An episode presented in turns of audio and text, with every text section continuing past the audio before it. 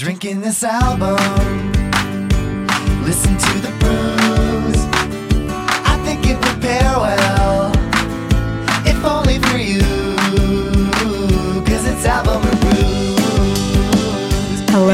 Friends, and welcome back to Album or Brews, the stickiest music podcast. Uh, I am leisurely walking up that hill. I'm not in a rush, but I can't guarantee that I won't be out of breath when I get to the top. My name is Sarah. Ba-da-da-da-da-da. Da-da-da-da-da-da. Under ice, ice, baby. uh, I'm stuck under ice. My name's Zach. By the end of this Wow. episode, we're going to get you out. There's like three of them in there. I wasn't sure it was going to work. I don't know. That sounds legally distinct from under pressure uh, to me. So yeah. we're good. Uh, hmm. Well, uh, I I am I am running up that road. I'm running up that hill, and I'm also running up that phone bill because it's the 1980s, and we've been up all night on a party line talking about Kate Bush. To anybody who will listen, I'm Kat Blackwood. Kat, did you do that in the 80s? Uh, no, I was um, uh, just a, a hair too young. uh, I could have easily made that mistake, but uh, Just a wee tot. well, we are super excited to have Kat Blackard with us today. Uh, not in not in the studio. We, we we got this cool setup where she's on top of a mannequin with the computer. Yeah. Yeah, it's really? kind of That- like. That's um, actually my. what does my what does my body look like? Where, what can I put my legs? it's kind of um, exactly like Karen, the computer wife Yes. from SpongeBob SquarePants. uh, sort of a monitor on top of a long, Sheldon. thin speaker. yeah. It's amazing. yeah, it's very good. Sounds it sounds uh, provocative, really. Ooh. Yeah. Kat is a multidisciplinary artist and multimedia storyteller. Uh, she's the mother brain of Omniverse, and she's done podcasts. She's done Consequence of Sound. Uh, she designs album artworks for very cool indie bands, which I'm super excited to hear about later. Uh, is there anything I missed, Kat? Anything else super cool?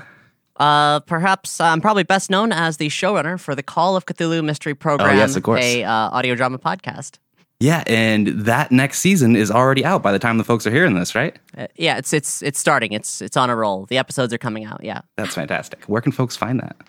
At CthulhuMystery.com or on probably the podcast or the podcast listening device that you're listening to this on. I assume uh, we're on all podcast players. So please And enjoy. give the folks at home a little bit of a, a little bit of an idea of what they might be getting themselves into if they turn on this fine program. Gladly. So, um, the Call of Cthulhu Mystery Program is a horror comedy show. It is an anthology, so each season is a different storyline, um, but it all takes place in, well, thus so far in the 1920s in the world of H.P. Lovecraft. So, there's a lot of cosmic horror, a lot of unknowable horror, but um, but our slice of Lovecraft is a bit more rooted in, uh, let's see, like themes and characters that are not the sorts of things that uh, old H.P. Uh, piece of shit that he was um, was related to. Uh, it's it's generally a pretty queer show, um, and we uh, we look to uh, it, unknowable horror to me means things that the white cisnormative like heteropatriarchy like finds abhorrent which is you know like literally everybody else on the planet and things that they don't understand. So uh, that's kind of the mindset that the show is generally you know written in. Um, though i say written that's written with an asterisk because we do things a bit differently. Um, we are in part what some call an actual play podcast and what i call an rpg audio drama.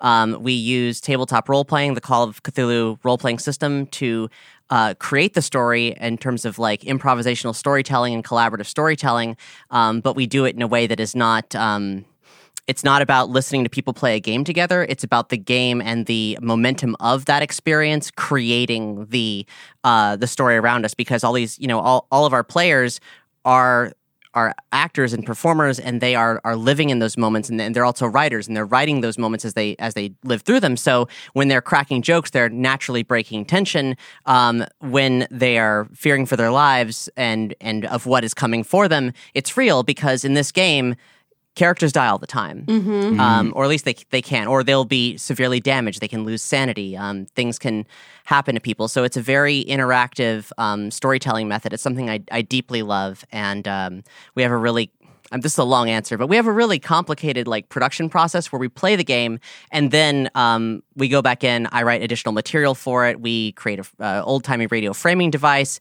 We have original score, cinematic sound design. The sound design for uh, our most recent series, Night at Howling House, is spatial, and so like if you're wearing headphones, it'll sound like you're in the room with these kids as they like explore this haunted house. Um, so yeah, it's a it's a fun, weird, intense project. That's very cool. I listened Yeah. to the first episode today, I think, of your first season, and I was kind of yeah blown away by what you're saying. Like I could tell that they were role playing, but then also there was some structure that kept my attention because sometimes you'll listen to like a live action D and D, and I'm like, oh, they're just rolling dice and goofing off. But Right. You kind of eliminated the goofing off, right? The in between the story elements. Yeah, I mean, it's not that there's not you know out of character dialogue that happens, but um, one thing that that I learned because I've, I've been doing um, tabletop role playing podcasts since 2009, Oh wow. and um, I. For a lot of different reasons, started adhering to a practice of never leaving character, always staying in character when dice rolls are happening. And from that, I learned that that makes the story more intense. If you're not constantly like jumping back into your own like uh, Midgardian headspace, then then you're always there. You're always living in your character's skin, and it becomes more visceral and interesting. And once we once we tried that out with the horror game, it kind of changed everything. Oh, I bet. It is so sick. I was also listening to some of the most recent season yesterday, and I won't spoil anything, but characters were losing sanity left and right. uh, it is very sick. It is very immersive. Um, and we're we're plugging Kat before we even get into the podcast, but go check it out. It's fantastic. We're, we're big fans. Thanks, folks. So to get into it, um, Kat, as our special guest co-host, you brought our album and drink pairing today. Will you let the folks at home know what we're going to be listening to and talking about? Yeah, well, you know, we we had had this conversation going on for uh, for a minute throughout the year, and um, prior to the most recent Stranger Things and the massive Kate Bush resurgence, I, I'd already pitched Way Hounds of. Love. It's one of my favorite records, so um, I I think that this is just really appropriate. This is this is Kate's year uh, again. like, um, it's it's really cool to be uh, talking about this record with you folks, especially when people like now might actually think like, oh, Kate Bush, neat, I should listen to that instead of like, oh, Kate Bush, cool, who is that? I don't what. So, uh, and what we're pairing with that is uh, I've bent the rules a smidge. It is still technically beer, um, but in this case, we're going to be sampling Lindemans Framboise, which is a lambic, and. It uh, is gorgeous. uh, yeah, initially we thought maybe you know we could drink some Kate Bush beer, uh, but that seemed like a very bad idea. Um, instead, I chose a, a mystical fermented beverage, uh, you know, of the woods.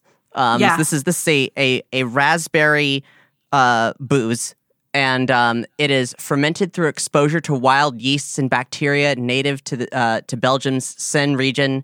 Um, and uh, then raspberries are added to uh, the brew maturation process. So you know, basically, like when someone's normally uh, brewing a beer, uh, brewers yeast strains are heavily cultivated and everything, and this is literally like it lets the land itself, the va- the specific ba- valley, creates this booze. So exciting. that sounds so cool. I was telling Zach earlier that this seemed like such a perfect pick for this album because not only is it going to be like a little sweet and like they're on the surface, Kate Bush seems like a cutie patootie, Uh-huh. um, but it's also got these sort of There is much darkness within. there's much darkness within and a little bit of ye oldie. Um, we're gonna get into some wonderful like baroque pop elements on this album. So I think having sort of this old process. Oh, yours was a cork. Yeah. Yeah, I, I hope that was uh, well as well mic'd as I intended it to be. I think it was. I heard it loud and clear. Oh, you are so classy. You even smelled the cork.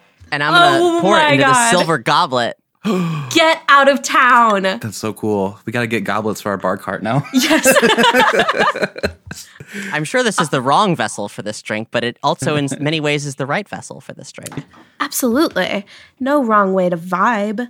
Uh, Zach and I don't have the honor of drinking out of a of a goblet or a chalice today because ye olde liquor store only carried the tiny bottles. so Zach and I have the tiny uh, baby cousins of your bottle. yes.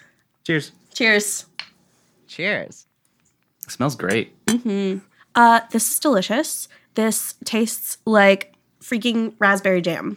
I, I would also say we are recording this on a Monday, so I am pretty happy that we have a lower ABV option. yes, this is good Monday drinking. We're going to set ourselves up for success this week. Yeah, it's a whopping 2.5. Yeah. Mm-hmm, mm-hmm. We're all going to get riggedy wrecked. Absolutely, absolutely.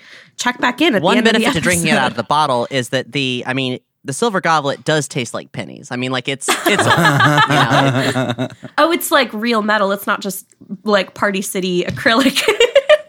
oh yeah, no, it's it's it's a, Oh a my fancy oldie goodness. Fancy. time thingamajig. I kind of want like a big piece of toast with this, like a nice Yes. piece of rye bread. just bread and beer. the way we were, the way God intended. Yes. oh man. well, we've introduced our album, we've introduced our drink, uh, and I think we should get into it. Um, I was very surprised to see that I, I had not listened to this album in full before it was picked for this episode. Um, but of course, like, I didn't watch the most recent season of Stranger Things, but I heard that song everywhere. It's used very well in the, in the show. It is. Did you It's- actually it's- watch it? I did. Have you watched it, Kat? I have yes, Um, um, and yeah, it was uh, very very well used. Uh, um, especially like they they integrated the song into the score, so like it um, it was remixed. All all of it was done with Kate Bush's approval. Apparently, she was a fan of Stranger Things already, so it was Uh-huh. an easy sell. Even though she's can be like you know very specific about how her material is used. So Totally. yeah, the So- moment in the show, just I won't spoil it. Yeah. even though it's like six months out, and if you haven't watched it, you might have probably seen a spoiler. Uh, but it's a very good scene and a very good song for the scene. Um, but yeah, we're opening with a bang with running up that hill. Parentheses, a deal with God. Do you know why they changed that? No, why they changed what? They they changed the name uh, to run up that hill instead of a deal with God, which was the working title. Oh, Uh, because and as far as Kate's concerned, uh, "Deal with God" is the name of the song. She Oh, doesn't does she? acknowledge it. She she like like it's it's called it's you know it's called running up that hill. It's legally filed as running up that hill, but to her it's called a deal with God because well you were just gonna go for it. Yeah, uh, EMI, the record label, their marketing department thought it would be more palpable to religious countries if it was named "Running Up the Hill" instead of a deal with God. that sounds like something Kate Bush is concerned about. I mean, and she, she she thought it was uh, absurd, and she was really mad about it. But also, they uh, there was they believed there was a genuine risk of it being blacklisted in religious skewing countries, and honestly, they were probably right. We've seen Yeah. In the- in people 80s, at large yeah. do stupider things. Yeah, so um. They, they actually were probably like right, and she was like, "Well, okay, I've worked too hard on this. I'm not gonna like shoot myself in the foot over the title of a song, whatever." yeah. I'm just gonna make a fucking great song, and you can call it whatever you want, and I'll Yeah. call it whatever I want. so there. I mean, sonically, if you haven't heard this song yet, In, in 2022, if you have not heard this song, you may be should living go listen under a to rock. it. um, should we maybe play a little bit for the folks at home? Ah.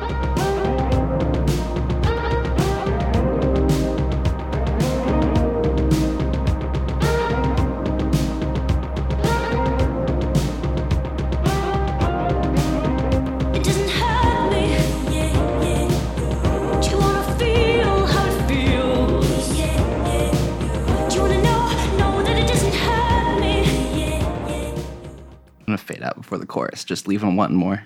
Hell yeah. Yeah. Good plan. Yeah. yeah. Uh, what a sound. what a sound. Yeah. Holds up really well, I think. Yeah. It hasn't. I mean, it feels distinctively 80s, obviously, Yeah. with like the synth and the drum machines, but like it's still like I. I don't feel about it like I feel about like music from the 40s right now. Yeah. yeah. Well, I, I think it, it, it knows what it's doing, right? Like even even coming, you know, dead center from 1985, it owns its sound in Yeah. a way that isn't trying to say like, "Hey, we're the 80s. We're just fucking around with synthesizers and whatever." It's someone you're hearing someone who's kind of like she knows that she's using synthetic instruments and Yeah. she's wielding them not to impersonate them but to be their own sounds. It's very mm. clear. Yeah. Totally. yeah, she's totally an artist. She's this whole album is an art piece, I think. Oh, So Absolutely. And it was sort of the beginning of like a, a synthesizer sort of being regarded as like an actual instrument Mm-hmm. versus just a way to like, you know, modulate something or like a little side piece. like it's really taking center stage here, which is very exciting. And it'll pop up all over the rest of the album. Oh, absolutely. Oh, baby. If you like synth, get your butt in a chair. and it is a very specific synthesizer, I might add. Yes. Oh, it's tell. a Fairlight CMI, and um, that is that machine is one of the most incredible things that humanity ever invented. I mean, now we have surpassed it in terms of processing power and everything, but at the time this record was made, this like multi-million dollar machine was was a dream machine. The first one in the UK was bought by Peter Gabriel, um, who was a friend of Kate's, and like Kate saw him using it and was like, "Oh shit, I need that." And uh, this is the first record that she produced in her home studio. She built a 24 track studio, and the entire record is, and I'm not sure any other record could say this. Definitely not at the time, or maybe maybe with Peter Gabriel. I'm not sure, but the entire record was built on her noodling with a synthesizer, and the Oh. demos were created on the Fairlight and then built on and built on and built on. So you're hearing the demos, which become the album tracks Mm-hmm. after you know months and years of layering. so fun. And It's this so was fun. still probably on tape too, right? In 1985, right? All analog tape. Yeah. Yeah, and that makes it even I mean, crazier. well, except the Fairlight. I mean, like not the Fairlight itself, because the Fairlight did have like, I mean, it had magnetic, you know, like floppies and so forth. oh, magnetic, sure. Yeah, you could do it on. discs and so. So like it was like load in a bunch of diskettes, like get a bunch of samples together, uh, punch it out. If you haven't ever seen a Fairlight before, it's an incredible looking combination of like keyboard and like a bunch of computer towers and a, uh, a stylus interface touchscreen. Oh. It's the wildest thing. I first saw it on Sesame Street, um, being played by, um, I think it was Herbie Hancock. Maybe I need. I don't recall off the top of my head, but you know, some some like luminary of of the of synthesis in that time period was just showing kids how to mess around with it. It was super rad. That's so cool. So sick. I think thematically, this song in its lyrics is very interesting. Um, sort of the first couple songs, we get a lot of themes of, you know, love, falling in love, falling out of love, dealing with love. Um, but this is a song that kind of has, um, you know, come out and been what it's been and then sort of evolved over time, which might be in part to like Stranger Things coming out and people re listening to the song, re looking at the lyrics. When I was looking at um, genius.com to, to grab some notes for this album, all the other songs on the album had maybe 50,000, 100,000 people who had looked at it.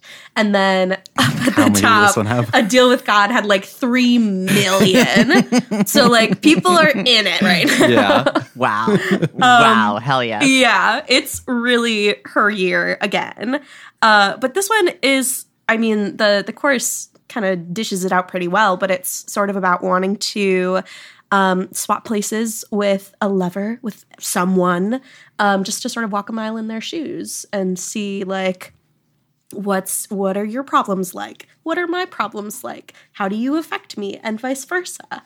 Um, but it's it's sort of transformed over the years. It has kind of been adopted as like this queer anthem and specifically um, well queer anthem in, in a couple different forms. There are sort of people who are queer who are like oh i i wish like cis heterosexual people like could just step into my shoes and see what my life is like or i wish i could see what it's like to have at the time like the societal acceptance of that identity.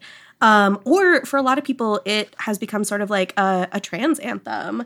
Like I, and this is not like always quite literally how transitioning works but for some people like sort of hearing someone like hearing someone step into the shoes of another gender was very affirming for people, which is lit. And um, Kate Bush came out and said, like, that wasn't the original plot, but I like it. I think Good that's great. Bush. Yeah. she said, yay. Yeah, right? and and- and to her and when she was when she was uh, she was addressing gender specifically but it was in kind of it was in a, a cis het relationship Yeah. um of like like men and women being you know polarized and so forth and not being able to see each other's perspectives which is uh, I mean like you know it's it's rooted in a very specific kind of understanding of of things but it's it makes so much sense that it has expanded because um, I mean, yeah, the song the song is intensely trans. Oh, um, totally. which is uh will will be kind of funny uh when we get to the next track and I tell you my story associated with that track. But so it's it's it's I suppose there's there's no coincidence that this album landed so hard for me when it did. Not that I knew anything about myself yeah. uh, at the time that I first heard it because I did not. Um, but there's some there is something fundamentally magical about Kate Bush, the way she composes, the way she reaches into like her heart and the the the aether and the collective unconscious and pulls out these these sounds and the uh, lyrics that are not always as literal as she gives them credit for. Yeah. Like sometimes they can be quite uh, oblique, but they seem to have multitudes inside of them. Mm-hmm. Um, I mean, just the tones, the tones of this song. Have either of you seen the video? I have, yes. Oh, I didn't see it. What is it? Uh, is it good? It is It's just gorgeous. It's gorgeous. I mean, this isn't totally how the video goes, but it's it's sort of like two people in a warehouse. Um, it's it's kind of giving like the Footloose scene where he's like, have you seen Footloose? He's like angry dancing in a barn, but it's a little different. Um, but it is um, Kate and some guy um, presumed to be maybe involved in this storyline, and they're sort of wearing their like gray, like you said, gender non-specific um, attire, and they're just dancing this really artful, like modern duet. Um, It's kind of like acrobatic at times. She really gets tossed around. I, it's it's sensual. It's combative. Yeah. Um, the the landscape when you think you understand like where it's happening, the the sort of like landscape changes in a kind of weird way Yeah. that makes it intensely dreamlike. Highly recommended. and it's so like quintessentially 80s like there's this beautiful amount of like fuzzy like soft light and like her hair is a little like tousled she's got like the, She's the got, like, curly bangs yeah, like and all perm, that right? Yeah. yeah yeah it's so good That sounds great. We're gonna post it for those who haven't seen it. Yeah. yeah all the music videos for this album are wa- i mean some more than others um but they all feel super like artful I do have a story for the next song. Kate Bush and I have had a really strange start together. And I didn't get to Hounds of Love, the song or the record, for for a minute. I heard Wuthering Heights when I was in high school um, because I was we were reading the book in school and I searched it on the internet and then like tracked. I, I li- probably listened to I don't know like a fragment of the song in a, like on a on a waveform in like 1999 or whatever, and, and I was like, oh, this is I don't know. the, This shrill voice is a bit intense. Um, and then uh, they put "Wow" on the um, Grand Theft Auto Vice City soundtrack, and that was like that was also not a good entry point for Kate Bush. If you want to think that this lady just makes extremely high warbly notes and that's that's it, and like uh, then then those were not great entry points for, for at least not for me anyway. right But then um, in like 2004 or 5, I uh, was listening to an internet radio station that I believe still exists called Radio Paradise. And they kind of play like a lot of sophisti-pop and art pop stuff. And they played her song, um, uh, The Sensual World. And I was like, okay, my life is like immediately, I've never heard anything like this. This is the most uh, beautiful, erotic, uh, passionate. Like, I feel like I feel like this person has just like shown me something really primal inside myself. Um, what is happening here? So I ran out and I bought that record immediately and and fell into that really hard, and then quickly found out, well, actually, people are even more into this one that came out just before that one. uh-huh Um, so I checked it out, and I was listening to it, and um, and really got stuck on track two, "Hounds of Love," the title track. So I was driving uh, a couple hours out of town with some friends to uh, go to a concert, and we were spending the night in somebody's house. I don't know where it was. I slept on a, the couch of someone I don't know. I don't really know what was going on, and I was listening to on my uh, Discman. Um, uh, Hounds of Love on repeat, just really getting into it, sinking into the music. And I had a dream. This like earth shaking cinematic narrative dream that I don't think I've ever talked about publicly. Um, I've been meaning to, Mhm. but it uh, it was a message from myself or forces beyond me. I'm not sure. In it, there was uh, a young boy in a village in what may have been late uh, 19th century, uh, somewhere forested. And in this small village, there was a, a story about like a wild woman who lived in the woods. And no one had seen her exactly, but everybody had a story about how they like kind of did. Um, there was a road leading off into the woods with, with only like one lamppost kind of out in front of this like tall walled village. And I was seeing this uh, this narrative from the perspective of this young boy, and the boy's out at night and sees this woman like moving on the edges of the spotlight of this lamppost, and is like, "Oh wow, it's the wild woman! I'm gonna go like chase after her." So he chases after her um, down into the woods uh, towards uh, a large river. It's extremely dark. He can't see, and eventually he sort of like figures out where she's gone and, and finds a hole that like the the the terrain had gone down like deeper down like as it's sort of like the the the geology of the land is going towards the the riverbed. So there's this hole that goes underneath the road and like kind of underneath where the village is. Um, and he realizes, oh, this must be how she gets around is through these like passages. So he crawls into this passage, this very narrow space underneath the road, and finds an exit on the other side of the road so she can travel from forest to forest, avoiding any kind of human spotting of any kind. And he lost her. He can't, can't find her. Um, but it, it haunts him a great deal. And at home, there's all this kind of like like turmoil and expectations and stuff. And this is a kid who's like in his early teens and is being expected to stop being a child, to like in what would be in this context probably become a man, get a job, become a logger or something, mm-hmm.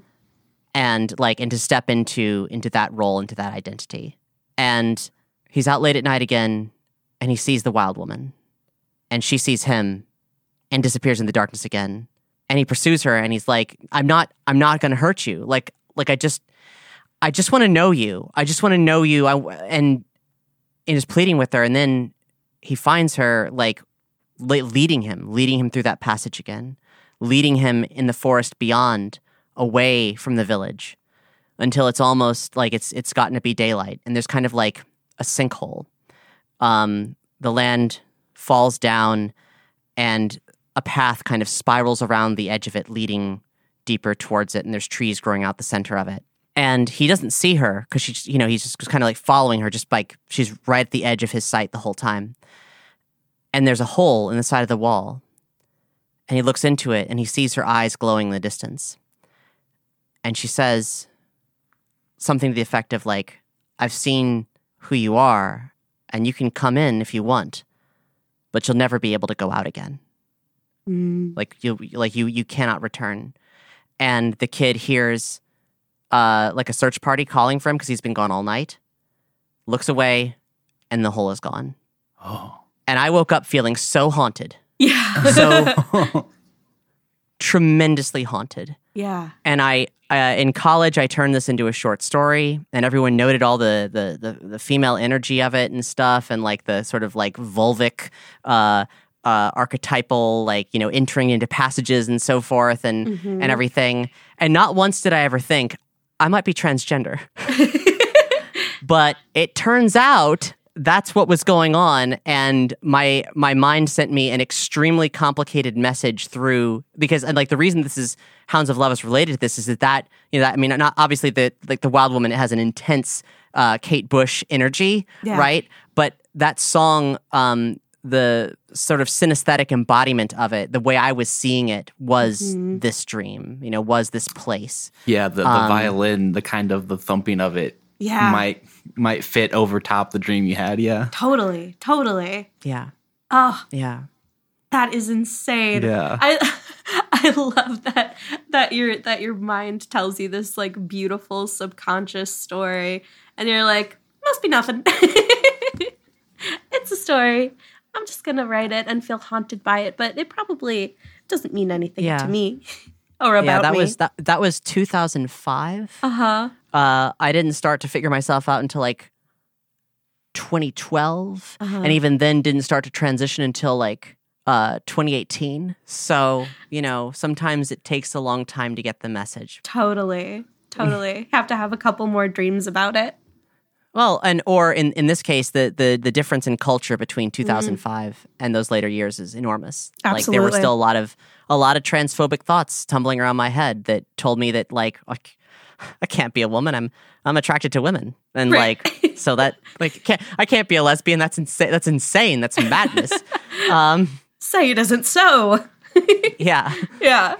Ah, that is amazing. Well, I think then we should hear a little bit of the score that may surround this wild woman. Yeah, let's hear it.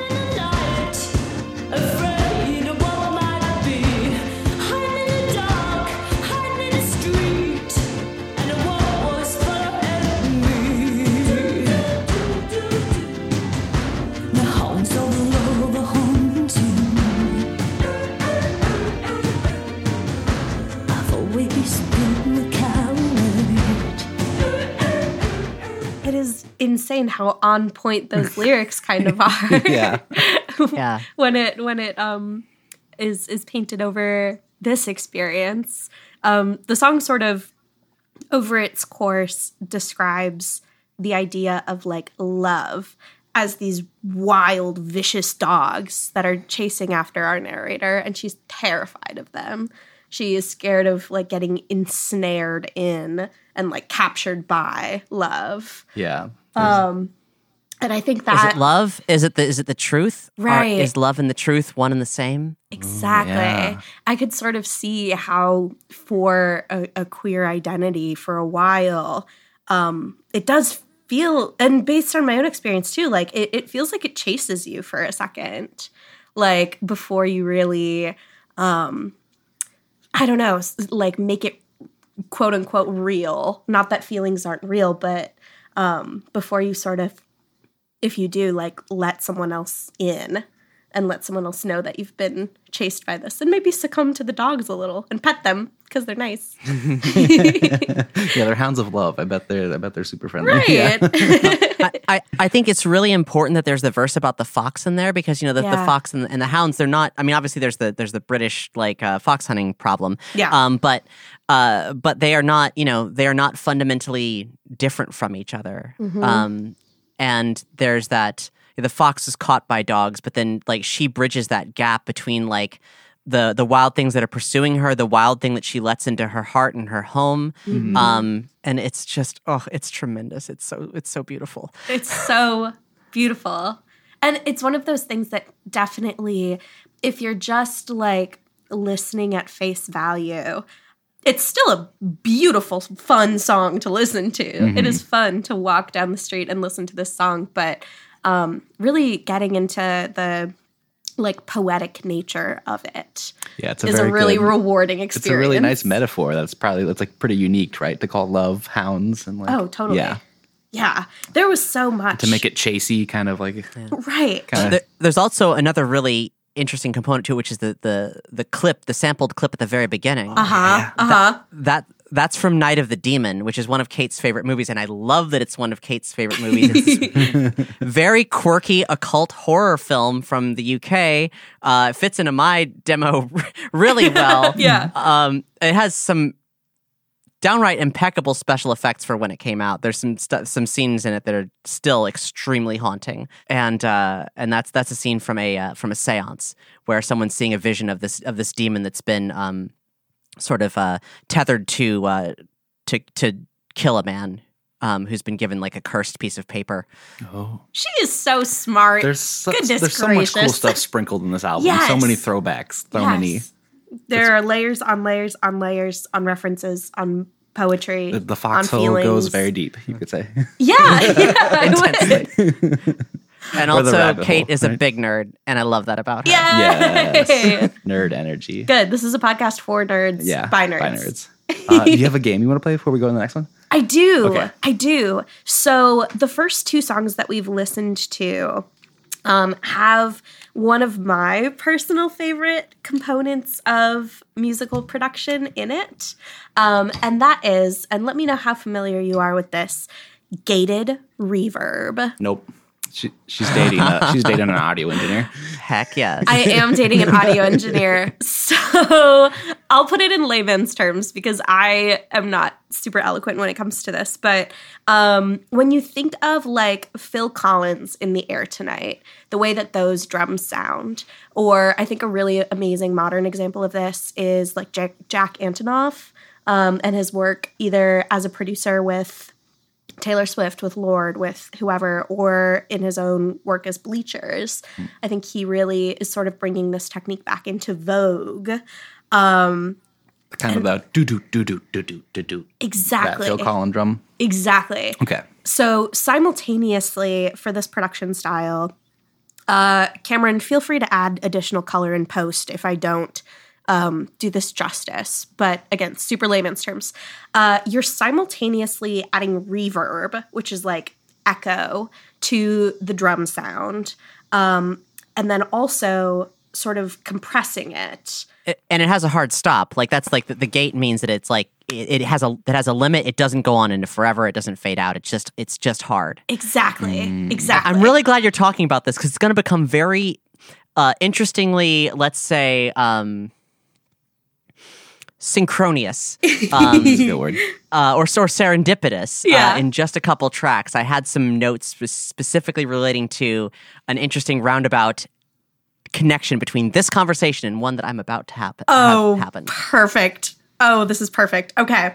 So we do a game on this show that's called Who Strum It, um, which is a game that Zach usually orchestrates where uh, we will hear a little bit of a song and guess who is strumming, a, a song heavily featuring guitar. Um, I would like to raise you Who Drum It, where we will listen to a playlist that I have actually been listening to for like a couple years. It's called An Ode to Gated Reverb.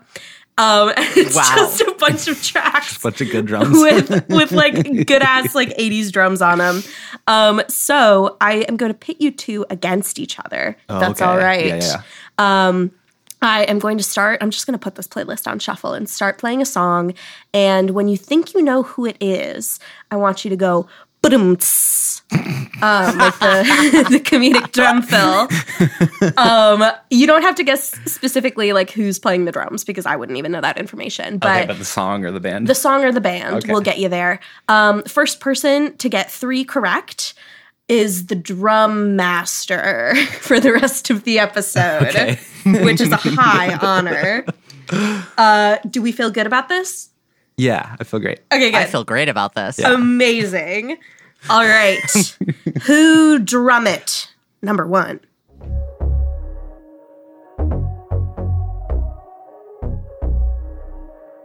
I have to go. I'm so sorry.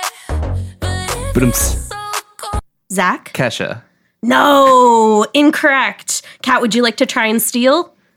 Okay, this is going to be an entirely a shot in the dark. Um, I'm going to say, nope. You know what? My my modern music knowledge is, is kind of piss poor, actually. that is fair. That is fair. I am I am an '80s expert and can be hired as such, but uh, but when it comes to mod- more modern stuff, it's We will get a healthy mix of um, both of those and everything in between on this playlist. Yeah, Kesha was a joke. Is there modern stuff in here? Absolutely. Oh, okay. um, so that song was Gone by Charli XCX. Oh, that is modern. Yeah. Uh, we will go to the next song.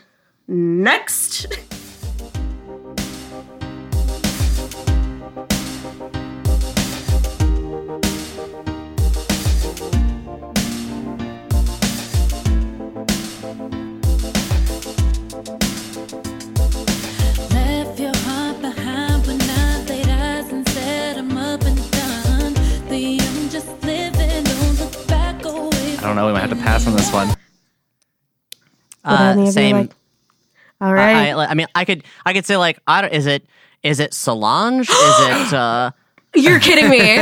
You get a point for that. It's Solange. That's great. See, now here's here's the thing: is because every I have not ever sat down and listened to a Solange record, but every uh-huh. single I've ever heard, everything she's ever been featured on, I've thought I really need to listen to Solange because I totally dig her sound. Yes. Um, this is a sign You have to do that now. Uh, yeah. Good grief, yeah, I, I guess so. Hot damn. Hot damn. That was a really excellent guess. That was Lovers in the Parking Lot by Solange. Okay. Um, off of a really good EP called True. Next Kat has one point. Somehow.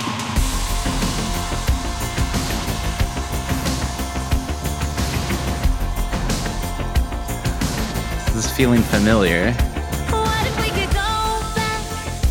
We could take the words back. You can take my love back and brush my hair behind my ears. I'm gonna badoom shish. But um, yes. Again, I, I'm really like crap with modern music. Is Uh-huh. that Taylor Swift by chance? Close. These people would have worked with the same producer, but it is not Taylor Swift. Zach, would you like to try a and s- steal? Small pool for everybody to swim in these days, unfortunately. yeah. Uh, is it Taylor Slow? Because she's not Swift. I have no idea. It is When I Needed You by Carly Rae Jepsen. Ah. Yeah, yeah. Oh, Let's get some 80 tunes there in we this shuffle. we'll see. Come on, Spotify. Next. But it's why that's Goodbye Horses by Q Lazzarus. Yes, it Oh, is, Kat. You get a As second soon as you're in my decade, then it's all it's all over. Shout out to the shuffle. I would not have got that. That was good. All right, we're we're getting close. Zach, on. can you pull it Come back on, off? Phil Collins. Come on, Come Phil on. Collins. I'd recognize that in a heartbeat. Ba-doom-ts. That's Neon Trees. No, Zach. It is. Oh, it's- M83.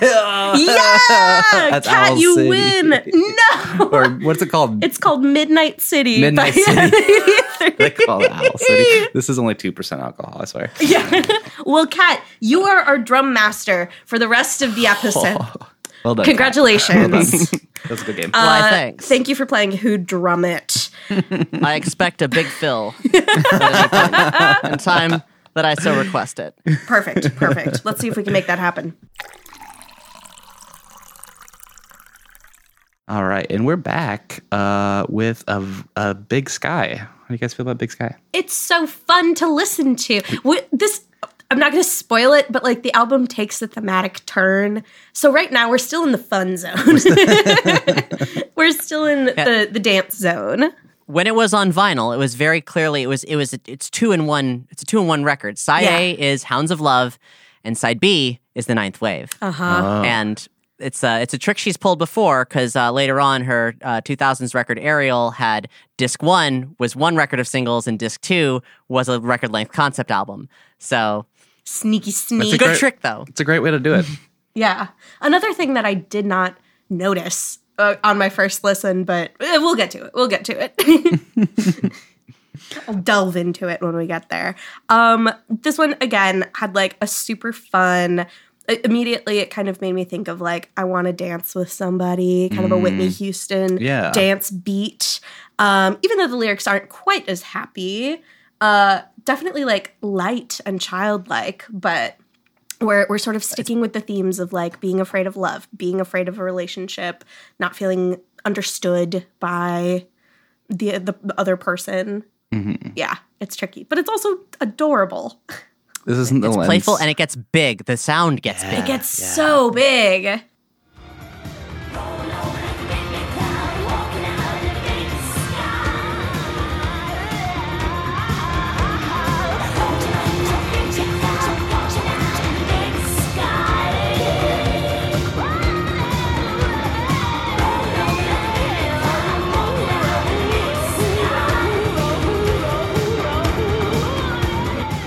Thought it might be a funny lens to imagine this from the perspective of a stoner who's just like,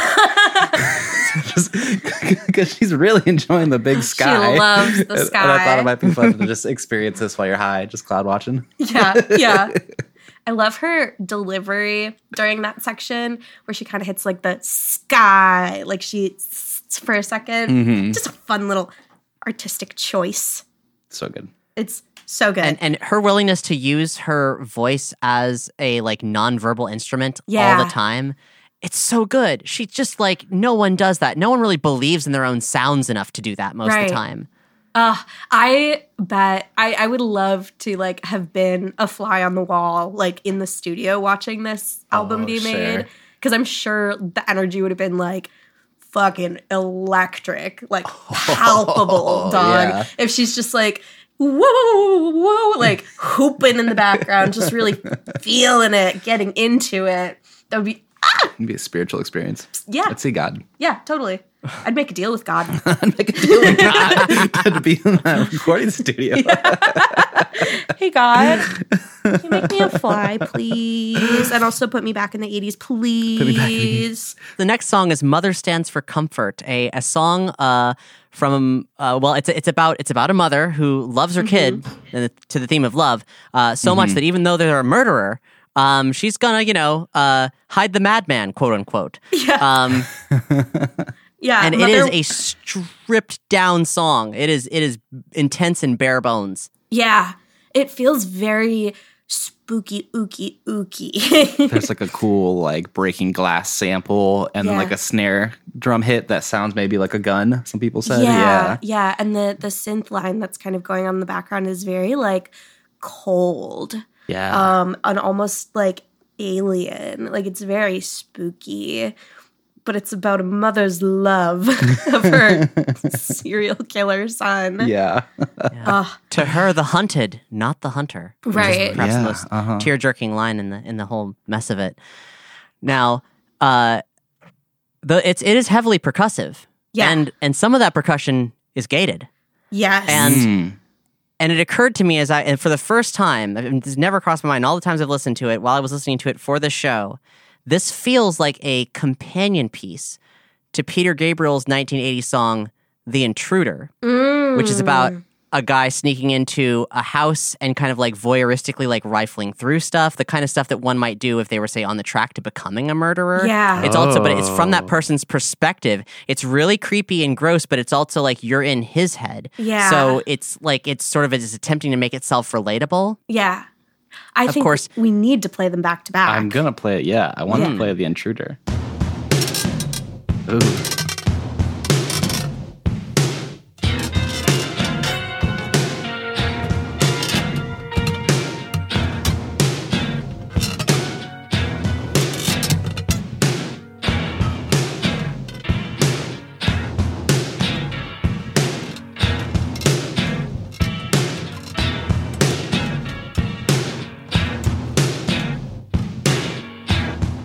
Well, that okay. I think that inspired Primus. yeah, probably.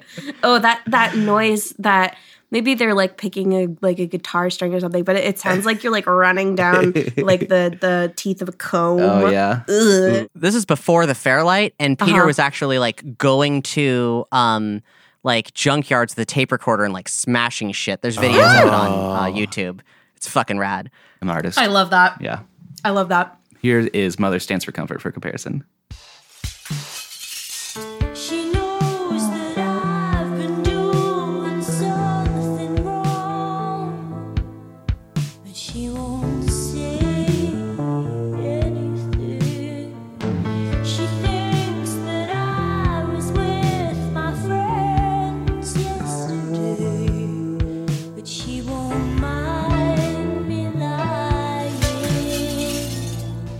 Already a little more palpable. The way that she sings in a kind of meandering way is Mhm. also what Peter Gabriel does in The Intruder. Like Mm. it, same kind of like pun. In, in Peter Gabriel's case, it's kind of like mimicking the movement of him creeping through someone's house. Yeah. And in this, it's it's just a bit more, I guess, ponderous in general. But uh, uh, you got to guess as to who might be playing the drums on that Peter Gabriel track. Who? Do not say it. Who is it? Who no, drum- go go ahead and who, guess. Who drum it? Who drum it We're doing a who drum it. on the Peter Gabriel? It is it not Phil Collins? Is it Phil Collins? It's Phil Collins, and guess what Oh. that is? That is the original gate. That is when Phil was playing drums on that song. Uh-huh. and That's where the gating came from. That's Holy the shit. genesis of That's of the- who drum it. Oh my god, Jack Antonoff, eat your heart out. that is a very fun fact. That is so sick. And they're both the creepiest songs. yeah. and and here's another fun fact about Mother Stands for Comfort. You know who's a big fan of that song? Well, in the whole record, but but has mentioned that song. Big Boi from OutKast. Oh, sure. He he, is a, a at this point famous uh, famous for being uh, an unexpected Kate Bush fan, but uh Uh-huh. he grew up listening to Kate Bush and uh, and. Uh, recently, after a many, many years long quest to do so, uh, collaborated with her. The track's been recorded, and uh, there's no word whatsoever on when it's coming out. Oh my Uh, God. he had a very, very bizarre statement about like when pe- people are asking him when's it going to come out, and he said, um, uh, he, he was in a- an interview talking about his new record with uh, Sleepy Brown. And he said, uh, "Yo, go get this big sleepover album, and then it's like the Legend of Zelda or Super Mario Brothers. That's gonna unlock the map. I ain't giving no more shit until y'all get this motherfucker right here and live with it, rock with it, and that's gonna unlock the map. You Oh, want that shit. Kate Bush record? Go ahead and stream the fuck out of this motherfucker. do what you got to do, and then they're gonna unlock the map. They're gonna turn that little Mario into a big Luigi. oh my God. That's awesome. Kate Bush is the big Luigi. that is Canonically, yeah. amazing. so, when was this most recent album released? Is this like a very recent development? Uh, yeah, late last year. Okay. I guess to all the folks at home, please go stream the fuck out of that motherfucker, so to speak. So we can see Um, because I want to hear Big Boi and, and Kate Bush. The last note that I have about Mother stands for comfort because we love puns on this show um, is there's a lyric that says "Mother will stay mum," and I think that's so smart because it's like mum, like Yeah, mummy, really and then it's also like mum, like hush. That's pretty good. Um, my, iconic. my last thing, and we'll move on, is big shout out to, I'm going to butcher this, Eberhard Weber. Okay. That's the bass player that's playing Mm. the fretless on that track. That does so good. Yeah. So, did we really dive into what were what were sort of the characteristics of, or like, what was up with the fretless bass? So, uh, like most of the times on a guitar, there is a fret, which is like a big piece of metal, Right. right? And whenever you slide, you don't really get all the frequencies between the notes. Uh-huh. You get like a note, a little bit of the frequencies, and then the next note. Yeah. But on a fretless bass, whenever you slide, you get like a smoother transition to the next note. Would you say we're getting microtones? Yeah, um, uh, yeah, yeah. They're microtones. He's not resting on the microtones. He's just kind of using them to get to the next one. Um, and he does it on a couple other tracks, but this one it's really, uh, apparent. Yeah, Yeah. really slinky. Do you guys want to hear, hear a little more so you can kind of listen for it? Yes, please.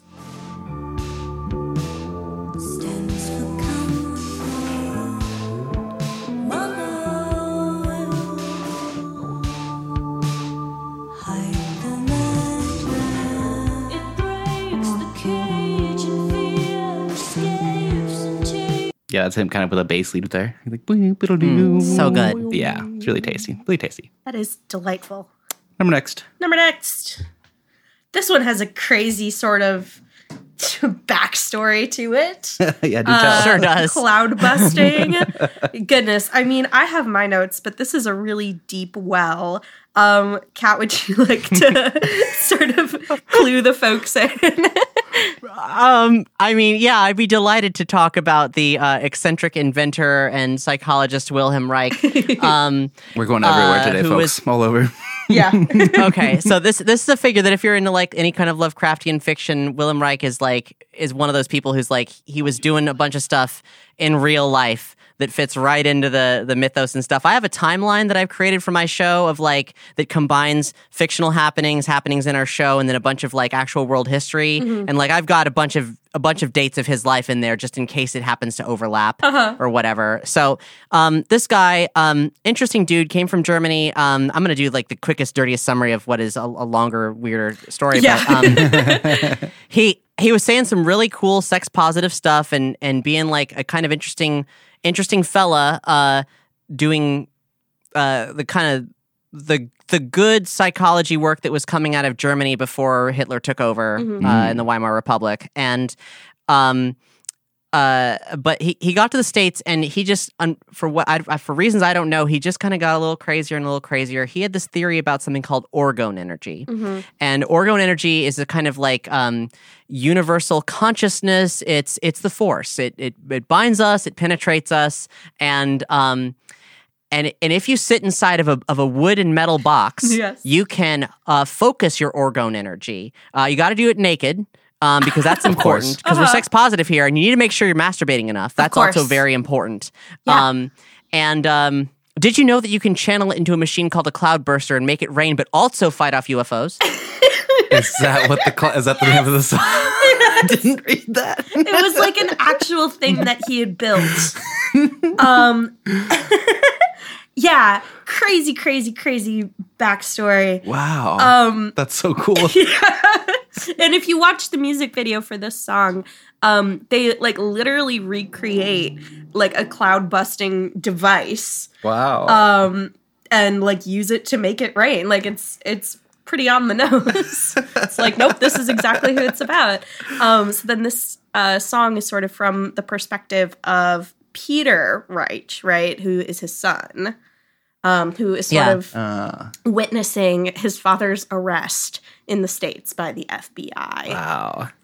Uh, Now which they happened. arrested him for some for basically for being a quack. It was uh, sections 301 and 302 of the uh, uh, uh, Federal Food, Drug, and Cosmetic Act to prevent interstate shipment of orgone accumulators and to ban promotional literature relating to that. Mm-hmm. However, um, for whatever reason, for reasons I don't fully understand, I've never read into it enough.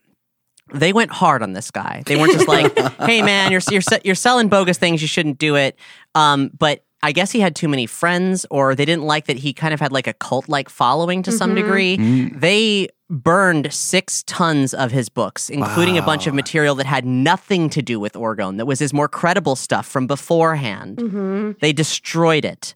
Uh, which is really fucked up. And like, I mean, they they arrested this guy and he died in prison. I mean, like, this should not.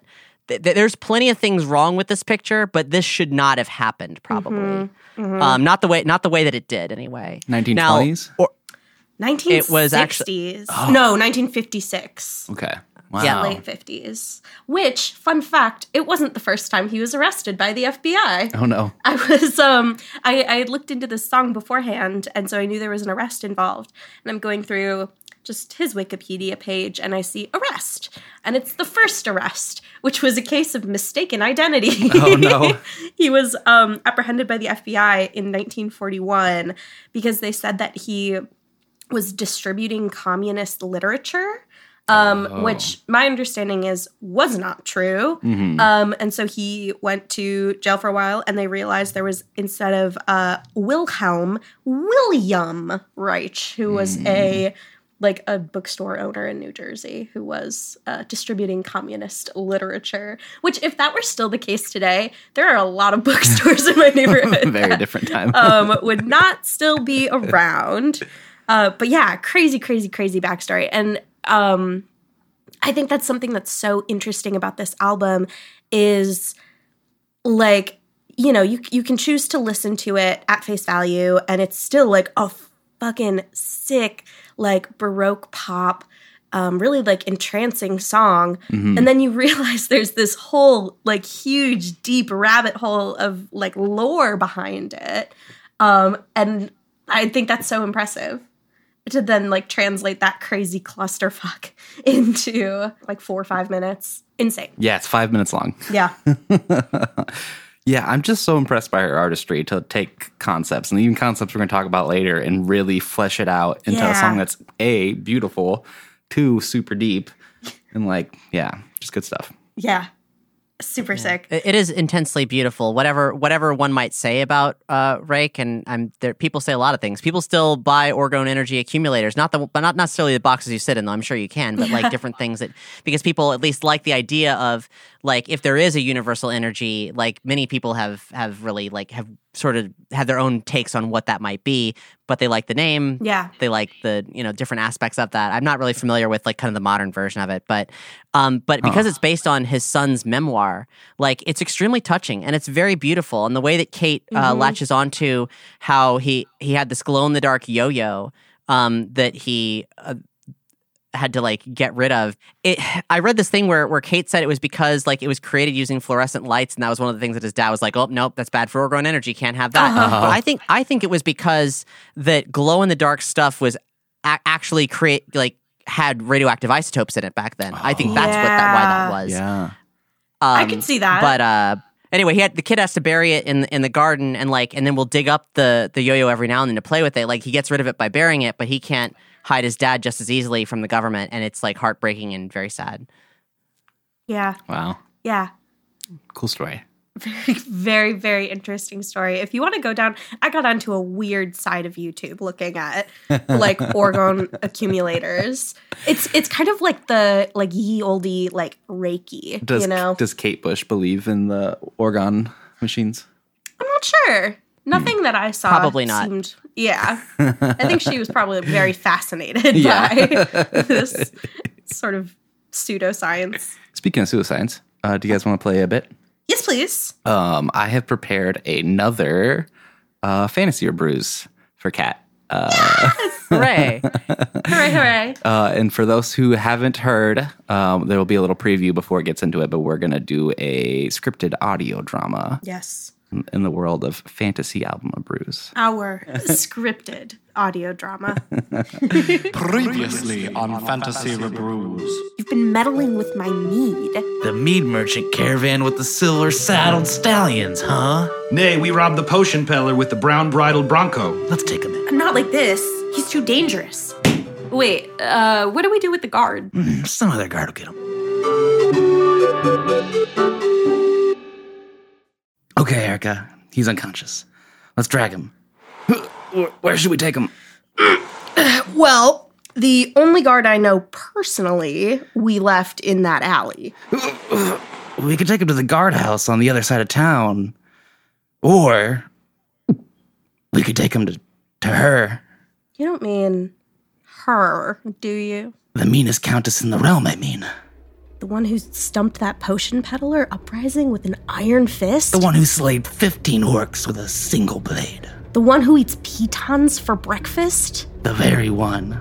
I heard she doesn't sleep and crows stay 15 miles from her house at all times. I heard she keeps six daggers on her body at all times. I once heard she cut off the fingers of every bandit she catches and keeps them as her, um, uh, trophies. I heard she's so evil, the demons themselves don't possess the villagers within 10 fiefdoms of her castle. And she's so cunning, the Guild of Whispers won't even utter her name. Well, I think if anyone can help us with the bandits and get your merchant's mead back at the inn, it's her. Let's give it a shot. It's decided then. We'll take him to Countess Celia Orgon.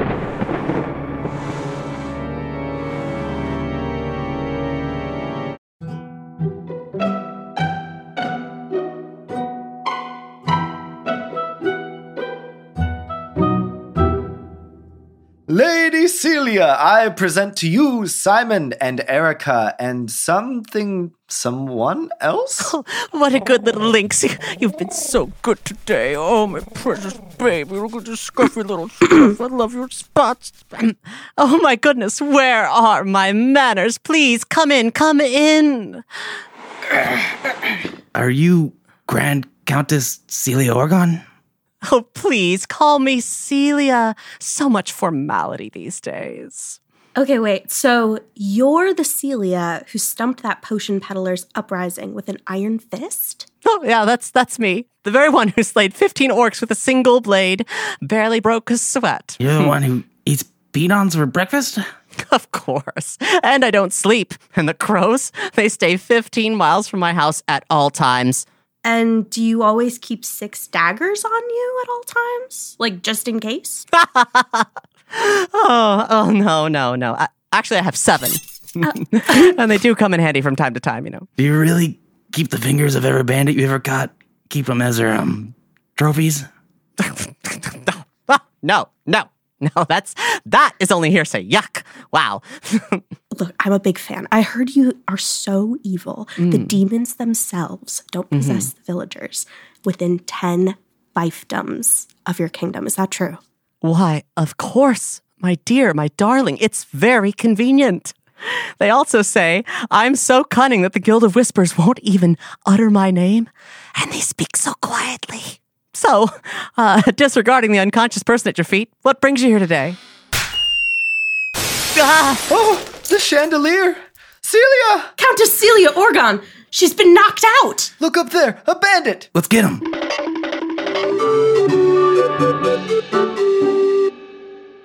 It's not the best audio drama, but it is the stickiest. It is the stickiest. Folks, we're back. We did nothing at all, and we've just been sitting here thinking about the twist that we are now going to encounter on this album. Um, so, Kat, like you were saying, this record has a very distinct A side and B side. The A side being Hounds of Love, the B side, which isn't really like formally listed on streaming services or anything like that. It's like noted if you're looking for it. Um, but did you say it was actually listed on like vinyl pressings as what will be our B side? Well, um, it's been a minute since I looked at the record, trying to pull it up from memory, but it is it is listed as the ninth wave. Like Yeah. it, you can see that these the remaining songs are under their a separate heading. Yeah. And so the ninth wave, take what you uh, experienced in the first half of the album, put it in a beautiful little box, and put the box on a shelf. And open this different box, which is this crazy sort of um, narrative arc that begins with And Dream of Sheep, uh, where we find our protagonist in a precarious situation. Yes, she is on a ship that has just sunk. Is it sunk in this one? Oh, totally. Yeah. or something. Um, and she's just kind of out at sea uh, with nothing but like a life vest with a tiny little beacon on it. Just kind of hoping that maybe someone will find her, or hoping she doesn't get extreme hypothermia or something like that. it's uh, it's very dark. Yeah, I loved kind of the audio imagery in Yeah. this one right at a minute. I'm going to play it. Uh, But there's like a big timpani build and then seagulls. Uh, and it kind of gave me goosebumps the first time.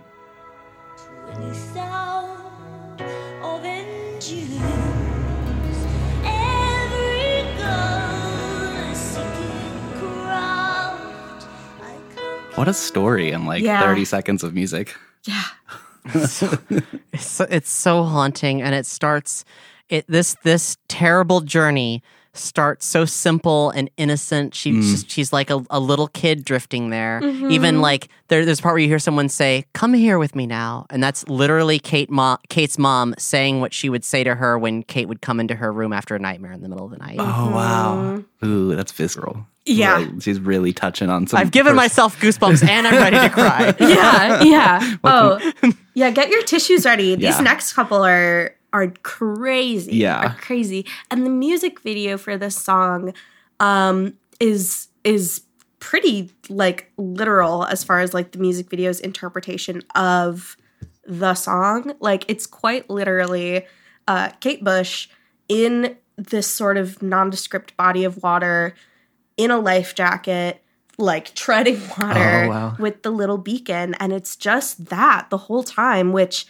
I think like when you think about it, when you think about actually like being in this situation, like that's where you are, you know? Nothing changes over the course of one song. Mhm. You're still at the end of like two minutes or whatever, gonna be in the water unless something drastic happens. That's a newer video. That's from 2014 because Oh. in 2014 she did her first live show since the early 80s. Mm-hmm. Um, uh, she notorious like pe- when this album came out, there were a lot of people who were like, "Well, I guess she's never touring again because she made herself a studio record, and she's such a perfectionist. She never felt comfortable with anything she did on stage.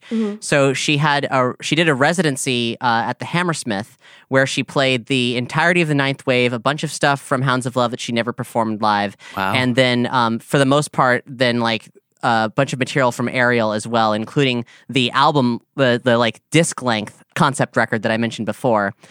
I don't spend a lot of money, but when I do, I uh, stay up till 2 a.m. to buy Kate Bush tickets and fly overseas to see her in 2014. Uh, one of the most expensive things I've ever That sounds done. amazing. It- Yes. there I've never seen another show like this in my entire life. It was just. Oh just my god. inc- incredible. It was like at this like very complex multimedia stage production. And there's a recorded version of it called Before the Dawn. Um, so you can hear the audio version of it. She claims she didn't film it. I mean, of, of course, someone filmed something. I mean, she, Yeah. you know, but there's there are, there are visual, you know, documents of it. But it was it was incredible. Oh my god. And, and the ninth wave imagine. in sequence as a stage play musical is just wow.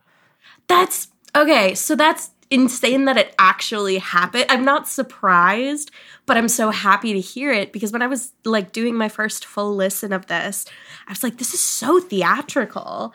Like, I want to see this like on a stage. Mhm. Um, because we start to get some additional characters, we start to get like a, a pretty like clear picture of of a sequence of things. Um, so I can only imagine what it was like, like actually set on the stage. Did she wear? I I saw it somewhere that she was like one of the first artists to rock like a wireless headset and mic on stage because she wanted to be able to like move super freely. She incorporates dance into so much of her uh, art. So I I can only imagine it was like kind of a similar thing. Kate's up down all around everywhere. Yes, but in a in a much more like thirty years later kind of you know, kind of way. She was still doing she was doing a lot. I mean, the, and this is a long show, a Yeah. long show. So um, she does not do the same kind of dance numbers that she did before, but you know, but she's still she's still working her ass off. Yeah, that is very fair and still very impressive. Um, so this person is at sea, and up next, sort of on the docket, are three songs that, as they're slipping into hypothermia and delusion, um, they sort of have three separate like hallucinations. And they're kind of like past, present, future, right? Yeah, Yeah. yeah. Which is a very cool story element to It kind of is. to kind of fill out this six song track. Yeah. Um, this one starts really scary, right? Yeah. It's Um, and and there's a voice in here that reminds me of Professional Monocle. Yeah, Professor Monocle. Yeah, yeah, from, from Harry, Harry Potter. Potter. Yeah, and I was like, that, that wouldn't have existed in 1985, so they couldn't have been referencing that. But anyways, here it is.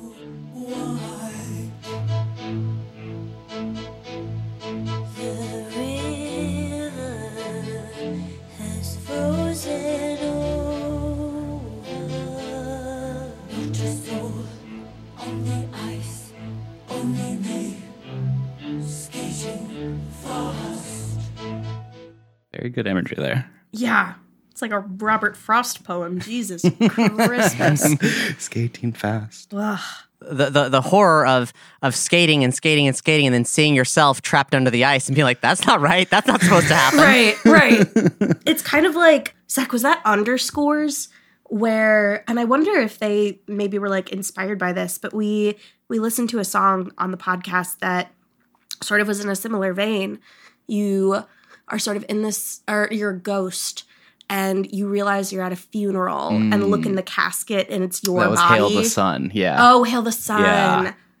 Uh, so like similarly disturbing. yeah, this idea of seeing yourself in death or near death. Yeah. Right. Terrifying. Terrifying. Yeah. Kat, what what was sort of your take on like these next three? Well, they're they're each so distinct. They each have their own uh, remarkable palette. Hmm This is something that a lot of artists have have done. Mhm. Um, this like this thing of of having um, using the conceit of someone being asleep and and dream imagery transitioning really quickly Mm-hmm. to account for the variance in in song. Mhm. Um, but but no one's ever done it so immersively and beautifully as this. Yeah. Um, the other one that comes to mind immediately is uh, the Roger Waters record, "The Pros and Cons of Hitchhiking."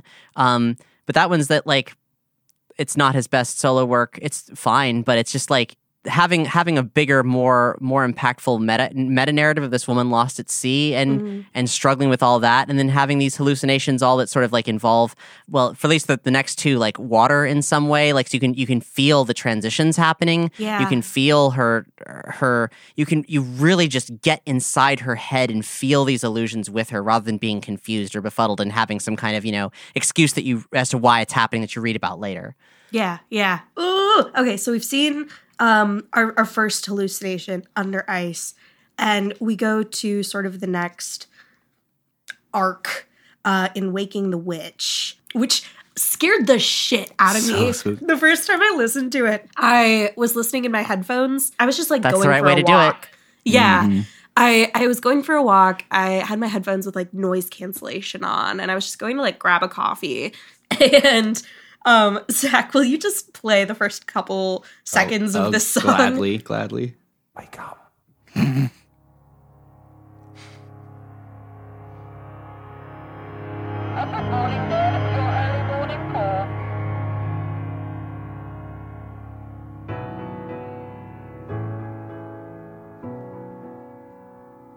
You must wake up.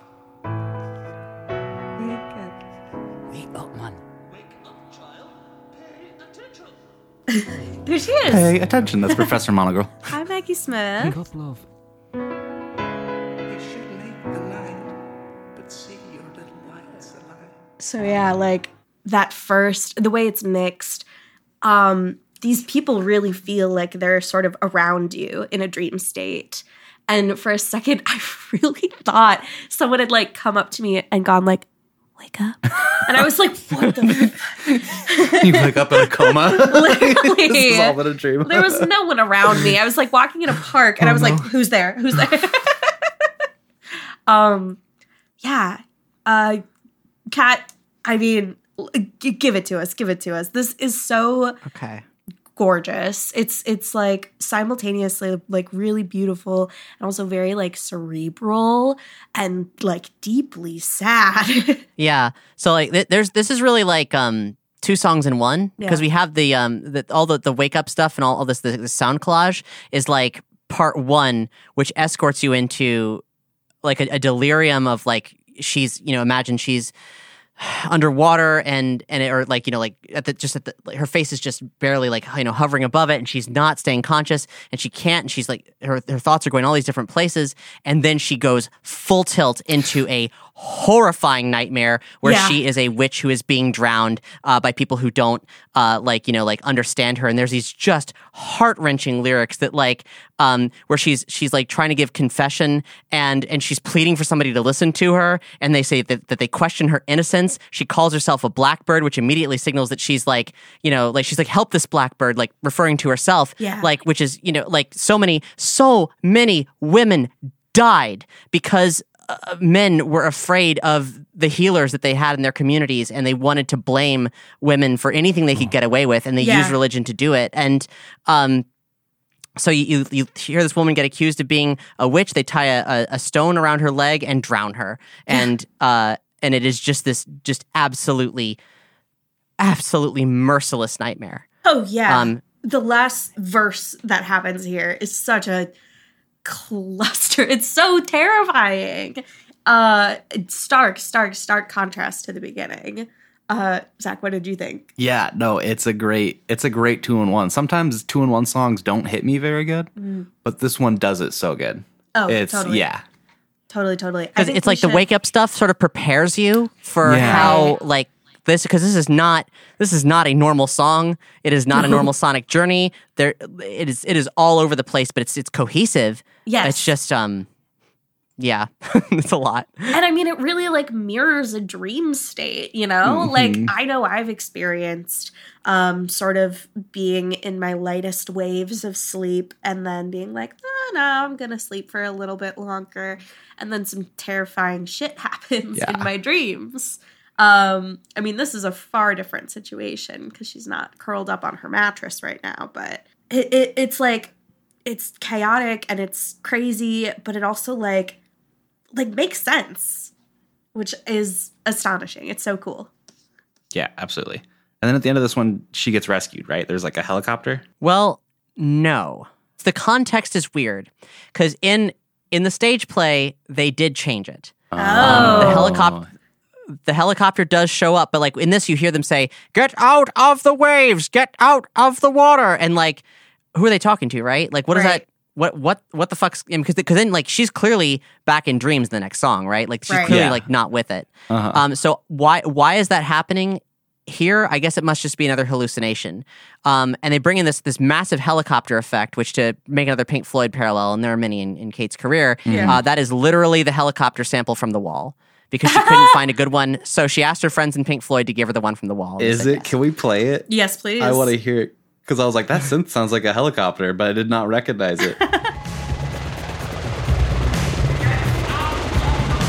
You!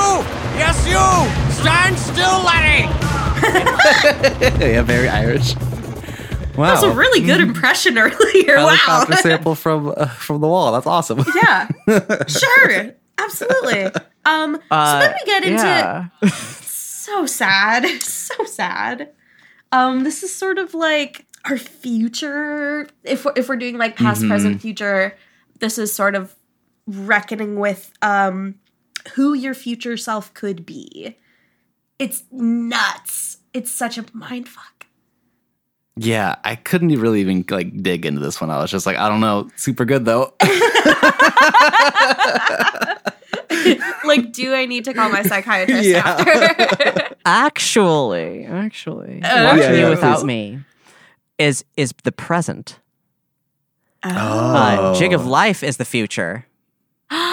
Yes. Uh, okay. yes. Oh, duh. Yeah. So like So what? What's the present? this as one. as she is uh like she starts to have this vision of what her family might be doing like when she's not there like in that moment she becomes maybe it's maybe it's literal who, who and she, her her consciousness is just that strung out who can say but Yeah. she is watching uh, she's a poltergeist in her own home and Yeah. that's why there's there's all these like backwards lyrics and like she's mumbling lyrics and all these different things to kind of like warp her attempts to make contact Oh, Yeah, it's very, that makes like- more sense now. it's very lovely bones, you know? Like being aware that your family is there and you're not there, but you're trying to make contact. Another another tearjerker. Yeah. it's just, it's so sad. So is there anything important to the story in this one besides that she just sees her family without her? Uh, well, I, th- I think there's a, there's a real it's this is this is grounded right. This isn't just like a, this isn't a hallucination about about um, ice skating. This isn't a hallucination about um, uh, you know being a being a witch. This is this is coming to a kind of grips with what's going to happen to her. yeah. Like like seeing the people that she loves existing without her, both in this moment where they don't know that she's lost yet yeah. and then also but which also brings to mind the fact that they are gonna if she dies they will have to live on without her Yeah. And then I misspoke earlier because the next song, Is Jig of. Lyfe, is encountering. Which is an actual self. jig. It's like that's what the type of music it is. Yeah. Yeah. and Kate Bush, uh, Kate Bush is half Irish. really? Yeah. Love that. Uh, her mother fro- is from Waterford. I don't know where in Ireland that is. Yeah.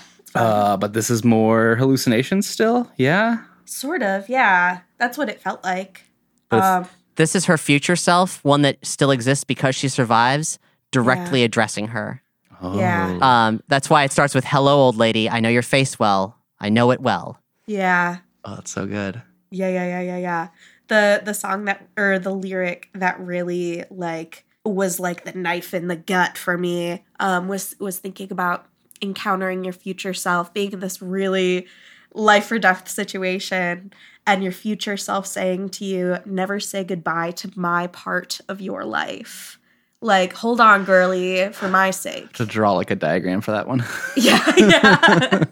yeah, it's again very cerebral and high concept, but like makes sense. yeah, totally. Kat, what what what are your thoughts about this one?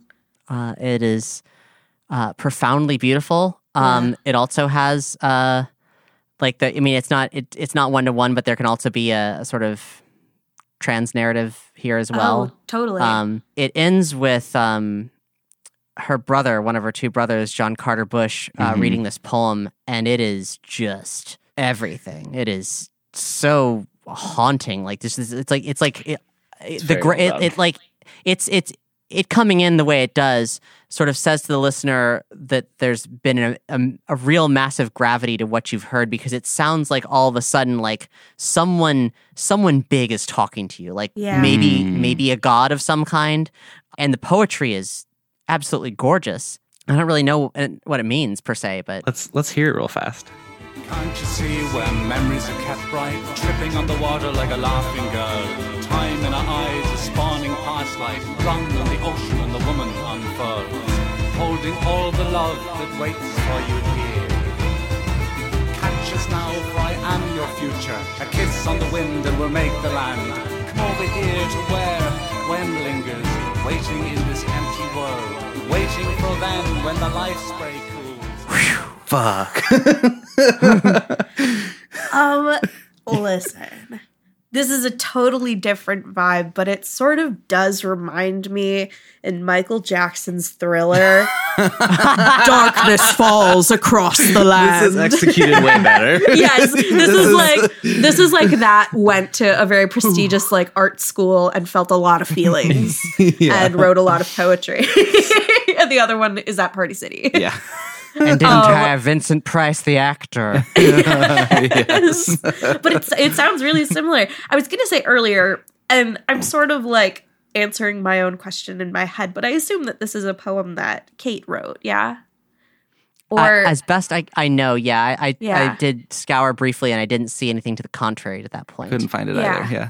I I just love like sibling relationships, and I always get such a um even when the subject matter is is this heavy i get a little twinkle a little pep in my step when someone gets their sibling involved in their creative endeavors Yeah, it's nice. Yeah. And he's a respected writer and photographer. He's a very Slut. talented guy too.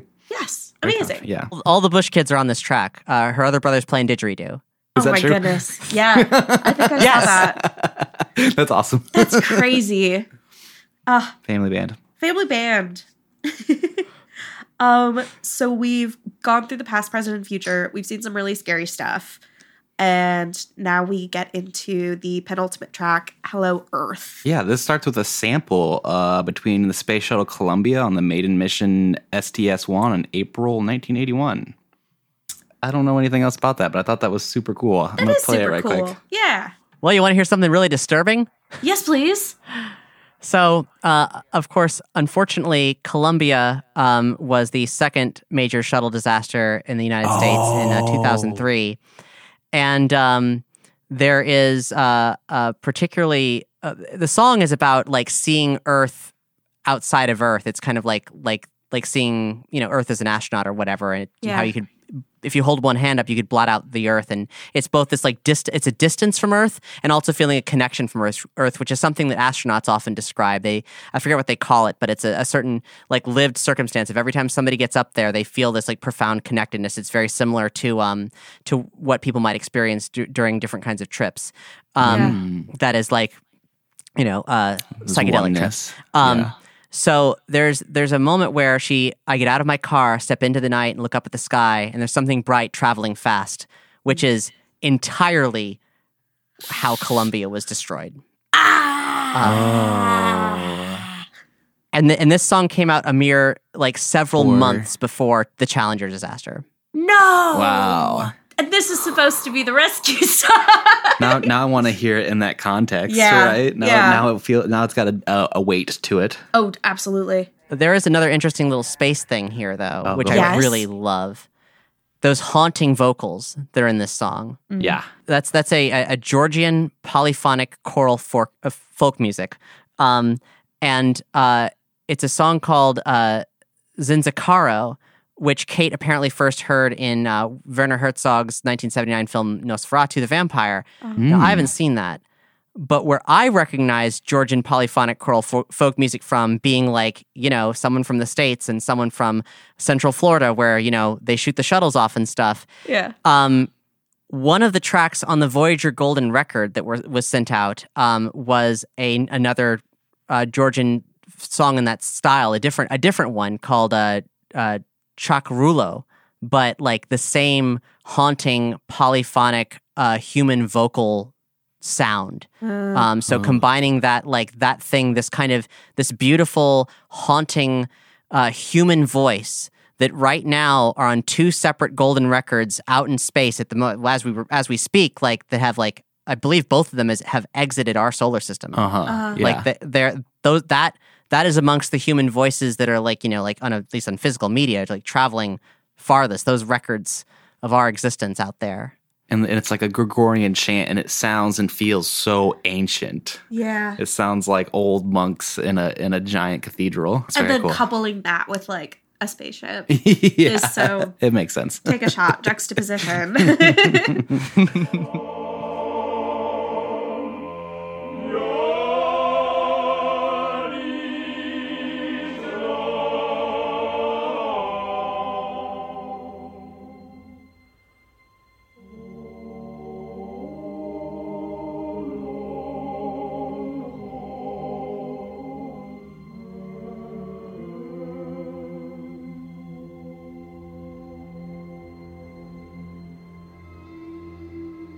Whale song just then, um, which is a reoccurring thing in Kate Bush records. That checks out. I mean, she uh, she she knows the song of her people. Like sonically, she and and Whale Song have a lot in common. They're both haunting and Sure. beautiful and rather high pitched. yeah. Was this like worked into the live set? Like, did they bring out monks to like chant at the show? They did not. Damn it! Sad. not not to my not to my recollection. It's all kind of a weird blur. Um, but A weird No, British not the blur. Okay, so w- she's still in the water down this one, right? Hello Earth, and she's having this otherworldly experience. uh huh. yeah, Um, and then in the morning fog, she is or isn't getting rescued. I saw a debate on the internet. Oh. I love that you can debate it. But no, she's getting rescued. you heard it here first, folks. Yep. Definitively. I thought she was getting rescued. Yeah. And that was my assumption too. So there's there's a sect of fans that believe that she actually didn't. Hmm. Yeah. Oh. Well, they are very pessimistic. I, yeah, I feel like they maybe should may, maybe they should spend more time on side A, and then they can revisit side B. some real, some real glass half empty type of people. Absolutely, yeah. preying on her downfall, or, or or someone who really thinks you know, like, no, art being artful is to be dark. No, no, no, no, no, no, no, no, no, I'm sorry. Hey, I'm I'm sorry for all the bad things that happened to you, but that's just not. It doesn't have to be that way. Yeah, mm-hmm. sometimes we can have a good ending. Yeah. And I write horror. God damn it! yeah. I mean, yeah, this this brings us home. It's it's beautiful. Again, it's haunting. Again, there there are these lyrics um sort of where she's sort of committing to like how she's to tell all the people in her life how much she loves them, like sort of getting this like new appreciation after a near death experience Yeah. and like visiting them in her like psyche realm. But what a beautiful conclusion. Yeah, yeah. I'm glad that it that it sounded like she got rescued Yeah. after all that like 30 minutes of turmoil. yeah. Yeah, yeah, yeah. But she's sort of like, this has happened. I've been reborn. And I love, well, the line is just, I love you more again. And I think that could kind of be interpreted like a myriad of ways, right? You could love your family more. You could love mm. yourself more. You could love your current situation more after being in like deep, deep water for a while. you're gonna, you're gonna come out and kiss the ground. Yeah, absolutely. And she makes it personal. She makes it really personal. Yeah. Like, like she, the, who's the last person that she tells that she loves them? Her brothers. yeah. Aw. Amazing. That's nice. Amazing. Yeah, this is a crier. This is a crier. And listen to this as if she is getting rescued.